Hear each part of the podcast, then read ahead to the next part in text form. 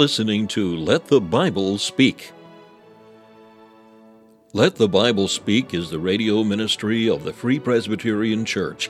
Stephen Pollock is the pastor of Free Presbyterian Church of Malvern, Pennsylvania. The church is located at the junction of 401 and Malin Road. Thank you for joining us today as Dr. Pollock opens the Word of God and lets the Bible speak.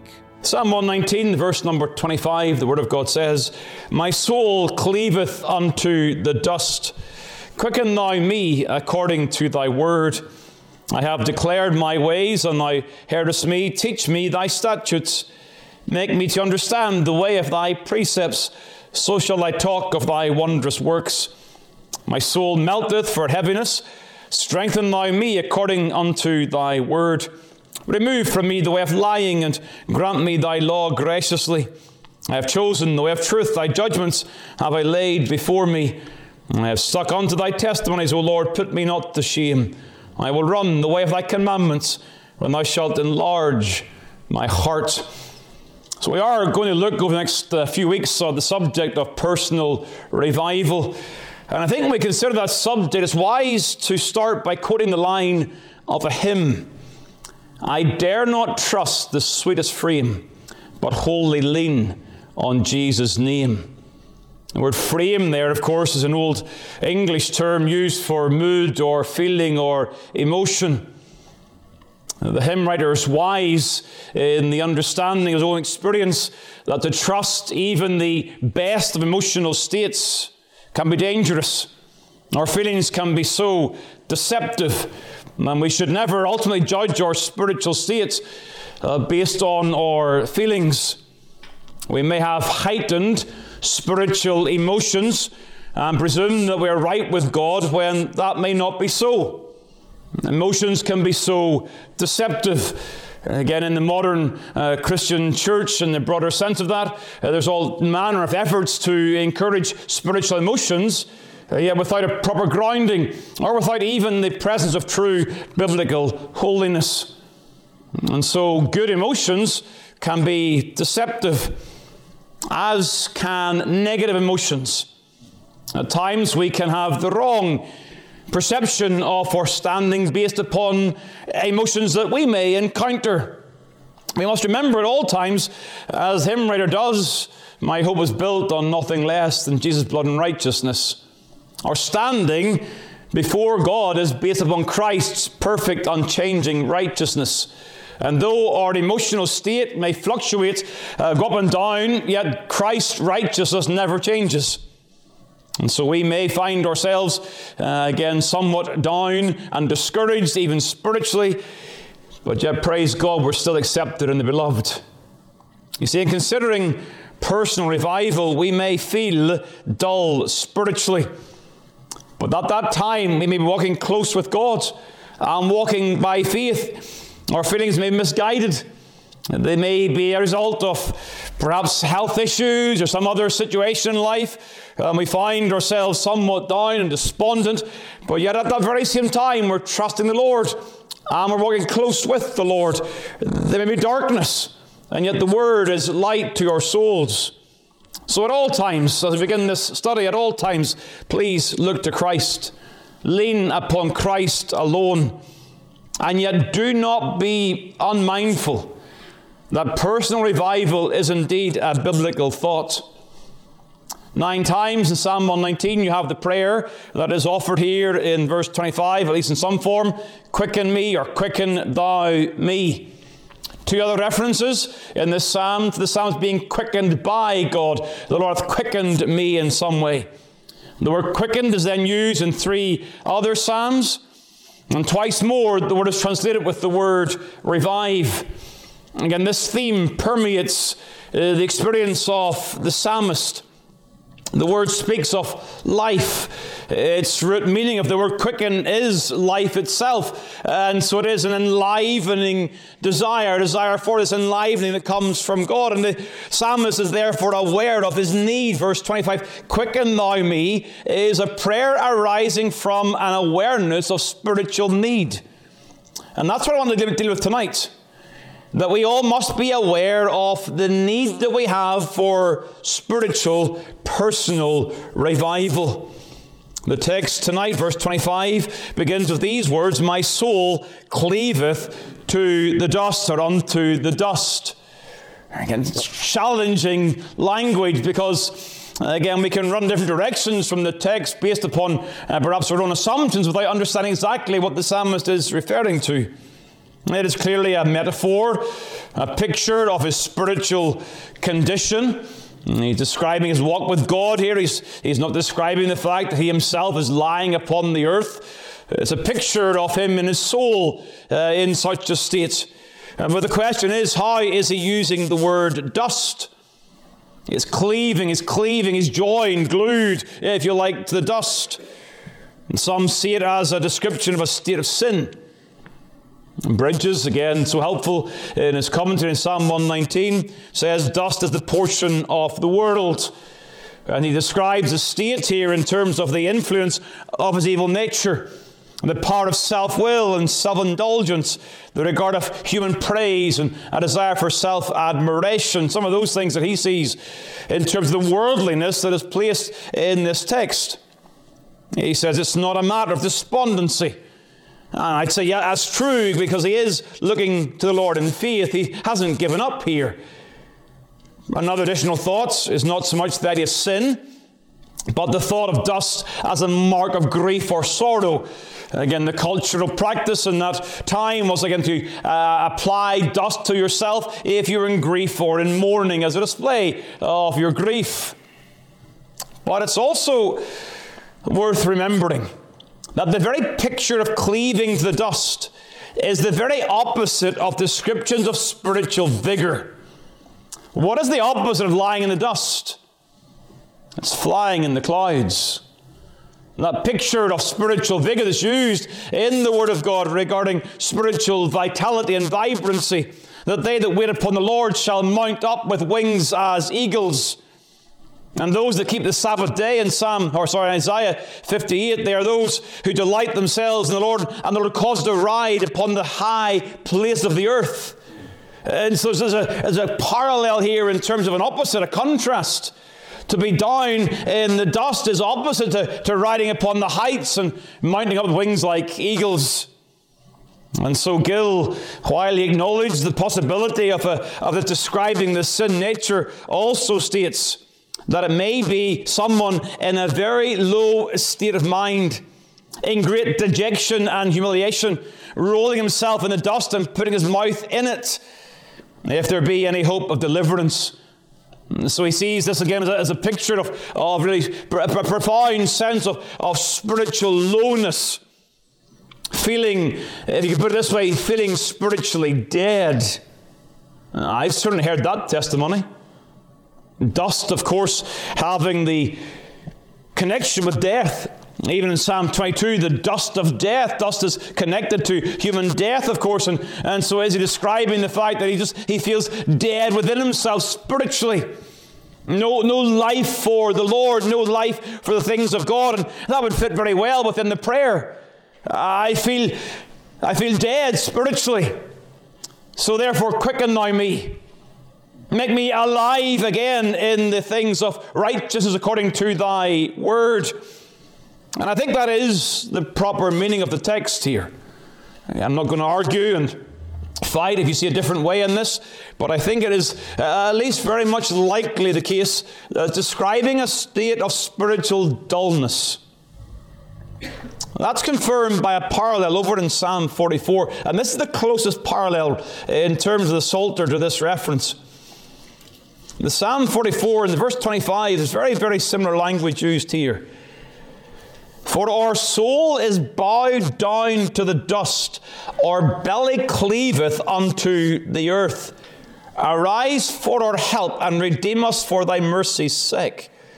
And again, the context of the psalm is, uh, again, the sense of being afflicted and the enemies coming upon them. They're blaspheming the name of God. And there's a concern and a, burden, and the word, the wonder of the, the psalmist is, has God forgotten them?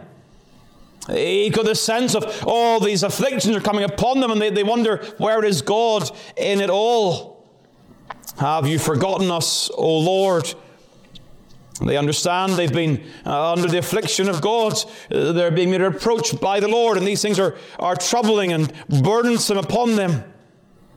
And so he says, Our soul is bowed down to the dust. Now, yes, there's a very particular context there in Psalm 44, but through the language involves a sense of, of being cast down in despair and in trouble, and then looking to the Lord to rise to help. And so in Psalm 119, verse 25, the same idea of being, being cast down, emotionally low in terms of the things of God, and in the desire then that they be quickened and made alive again according to the Word of God. Now, undoubtedly, there are various reasons and causes in the Christian life for such an emotional state. And part of that may well be a worldly spirit, a, an embracing of the world in our souls will have a profound impact upon our spiritual state. Whatever the case may be as to the cause, the language pictures a believer conscious of their spiritual dullness. I feel dull, dead spiritually not flying like the eagle, but cast down. It's a person who's aware and conscious of the need for reviving.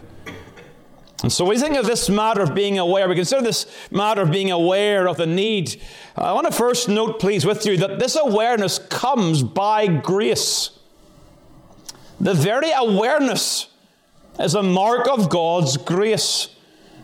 It is often pointed out that the word to quicken or to revive is not a word uh, of imparting life to those who are actually absolutely dead, but rather it's a reinvigorating of those who are alive.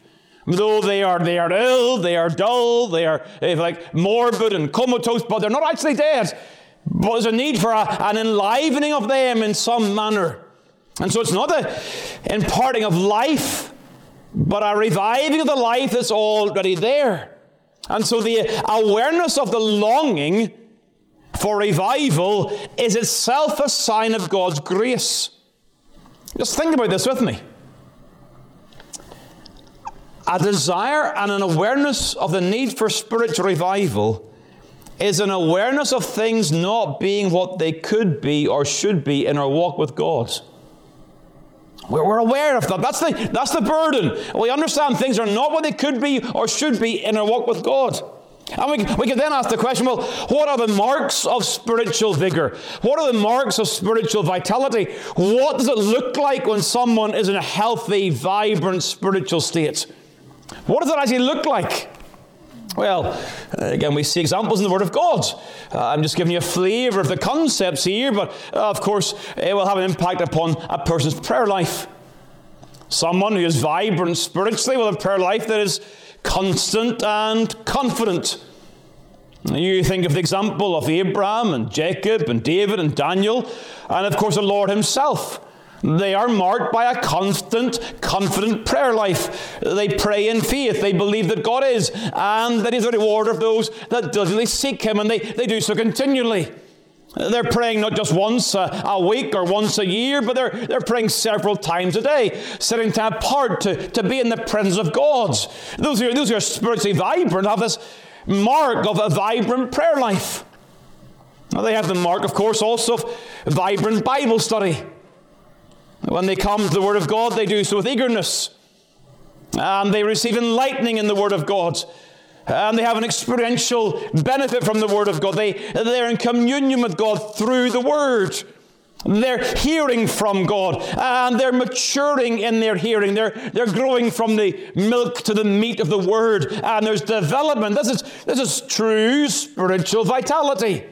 The Word of God lives. They, they desire and delight to be in the Word of God. They, they want to know what's the Lord going to say to me today. And then they seek to live that out in their words, in their thinking, and of course in their actions. There's a prayer life is vibrant, a Bible study is vibrant. They'll have a devotional life that's vibrant. They'll, they'll have a real love for the Lord, a joy and delight in the things of God. They will delight in His house and in His day. They are those who will say they were glad when they said, Let's go to the house of the Lord. Their love for the Lord is such that they want to be in His presence and praise His name. They delight that His name is lifted up in praise. They want to be where He is exalted. They want to do and share in the community of the saints, exalted in the name of Christ. They, they desire these things and they're, they're happy to speak about the Savior. They, they love Him and so they're glad to talk about Christ to those who are saved and to the unsaved. There's, there's no barrier in, in them sharing their love for the Savior. They, love His house and His name and they love His people.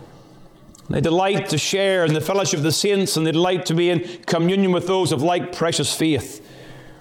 They're not isolated or cut off. They're enjoying the, the, warm fellowship of the saints. These are just some of the marks of spiritual vitality and spiritual vibrancy. I'm having to improve all those things, but I don't think you'll argue with that. I don't think any of you will say, well, those things aren't true. They're, they're not marks of true spiritual, vibrant faith. And if we're saved, we recognize these things and we say, Amen, that's true. And we desire these things in our lives. And that's the point. The awareness of a need for spiritual reviving is a desire for the marks of a vibrant spiritual life. But that desire only comes by grace. Who desires to pray and to be in the Word and to worship and love the Savior. Who desires these things truly, but only the child of God? These things are marks of God's grace. that We've a yearning for them. And if you have no yearning at all for those things, it is more than likely you're still dead in your sins. Because the reborn heart delights in these things. Oh, I'm not what I could or should be as a believer. We, we understand that I'm not what I ought to be. We all get that. But the devil says to us we should say, therefore, maybe you're not saved. But the very recognition that we're not what we ought to be is a desire for that which is better. And we only desire for that which is better by the grace of God. So begone, devil. begone unbelief. The desire for spiritual revival is a mark of God's grace, even in the recognition of our awareness that we need these things. I do truly desire a closer walk with God. That's the life of the child of God. I desire to be there by the grace of God. I desire put there by the grace of God that we can take back to God in prayer. I need the spiritual reviving. Quicken thou me according to thy word. The awareness that comes by the grace of God. The awareness also that comes from a proper understanding of sanctification. We, we might say that this prayer is a near constant experience. It is. We see the psalmist at various points in life praying a prayer like this, with a burden in his heart to know a closer walk with God. Well, why is it a near constant experience? Well, because ultimately, we're never what we want to be as a child of God. We are never what we want to be as the children of God.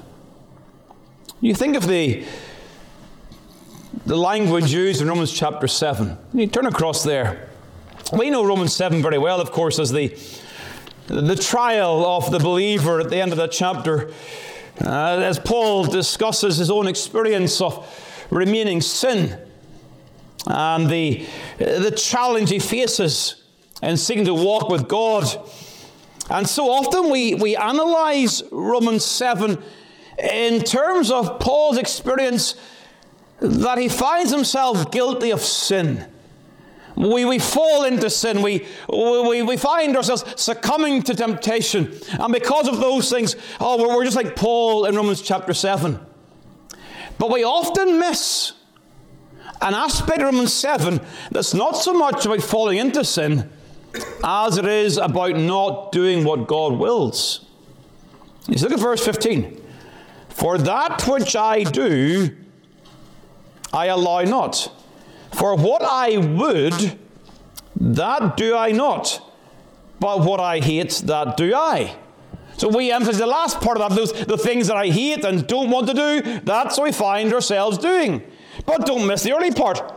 For what I would, the things I desire to do, that do I not. Over in chapter 7, verse 18. For I know that in me, that is in my flesh, dwelleth no good thing. For to will is present with me, but how to perform that which is good, I find not. For the good that I would, I do not, but the evil which I would not, that I do. Again, I must be, I must confess here. Uh, oftentimes, I turn people this passage uh, in terms of counseling them regarding their struggles with remaining sin. I say, well, that's Paul's experience. But there are fewer believers who will come and say, I want to pray more, I want to read more, I want to enjoy church more. That's a, that's a less common encounter because we're more tolerant of our lack of obedience than we are of our disobedience. But a lack of vibrant obedience is as much a mark of remaining sin as succumbing to temptation to then do those sins. But the reality that there are things that we want to do and desire to do that we do not, the reality of that is a mark of our remaining sin. Therefore, surely this is a near constant experience. There's always a struggle to do what is right. And that explains the fact that we almost always feel the need for the Lord to revive. We are never what we could be. We are never what we should be in the presence of God. There's never really a time when we can't pray, Quicken now me. We could always have a closer walk with God. As long as we remain in this flesh, we could always have a closer walk with the Lord. So the awareness Again, we're seeing this comes. Uh, it comes certainly from God's grace. It, it comes uh, in a proper understanding of sanctification. But thirdly, it also comes from appropriate self examination. I presented a view that really makes seasons of spiritual dullness somewhat inevitable. And they are. It's part of God's purpose in our lives that we seek Him, that we've desired Him, that our hearts go out after Him. And so, yes, spiritual dullness is a usual, normal, ordinary experience for the child of God uh, this side of eternity. But there are seasons when spiritual dullness is a greater concern than at other times. There are seasons when we find ourselves in a state of spiritual dullness that is perhaps, if I can use the language, it's just deeper than others. We are more despondent, more cast down. And there may be various reasons for it. And we'll see those reasons perhaps another occasion. But the danger in such a state is that we then become complacent with our condition. Spiritual dullness becomes the norm. And there are those who will give testimony of a backslidden state. That in the initial weeks they were very conscious they were not walking with God. But within a short time, within a few weeks to a month, that became less of a burden on their souls. And so there is the need for regular self examination in the child of God. That we engage our hearts before God, that if we can take the language of the Proverbs, that we keep, we guard, we watch our hearts with all diligence. We must never become complacent with a state of spiritual dullness, but have the awareness of our need for reviving in our souls because we have an awareness of our need to have a closer walk with God. There is a need for appropriate self examination. Self examination that keeps in mind what we saw that it's by God's grace that we desire anything, that it's a mark of our remaining sin that we're not what we ought to be, but yet still a self examination that is honest that is marked by integrity. A self examination that uh, certainly occurs at least once a month as we come to the Lord's table. At least once a month we examine ourselves to ensure that we're in a place with the Lord that we ought to be. Making assessments of our spiritual state. You see, you think of the opposites of spiritual vigor and vibrancy. A prayer life not of that is constant or confident, but that is faltering and full of doubts. Bible says that is slow. We're, we're slow to open the Word, and when we get there, we, we get nothing out of the Word. Or if we do see something, we're slow to obey the Word.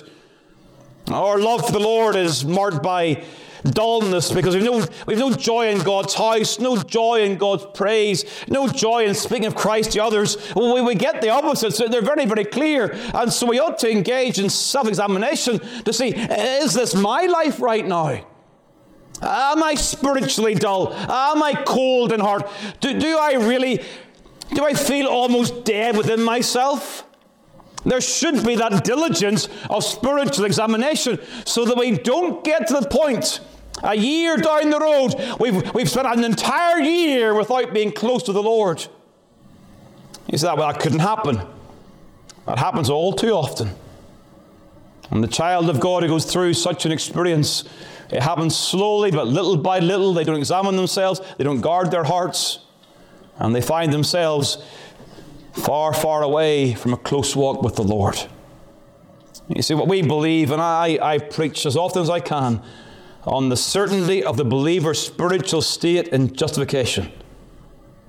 But there is also this matter of spiritual revival. A spiritual life in the child of God, an experiential communion with God that is real and vibrant. It's a living Christian life. This awareness, that's the beginning of this, an awareness of our need for spiritual revival. It comes in God's grace, it comes in the context of our remaining sin. But it might come tonight because you examine your soul. And tonight, you've got to be honest and get before God. and Say, Lord, I really need a work revival in my soul tonight. Touch me, move in my heart, give me a desire for the Savior afresh. I don't leave my first love. May God be pleased to help us in His Word again tonight in the coming days.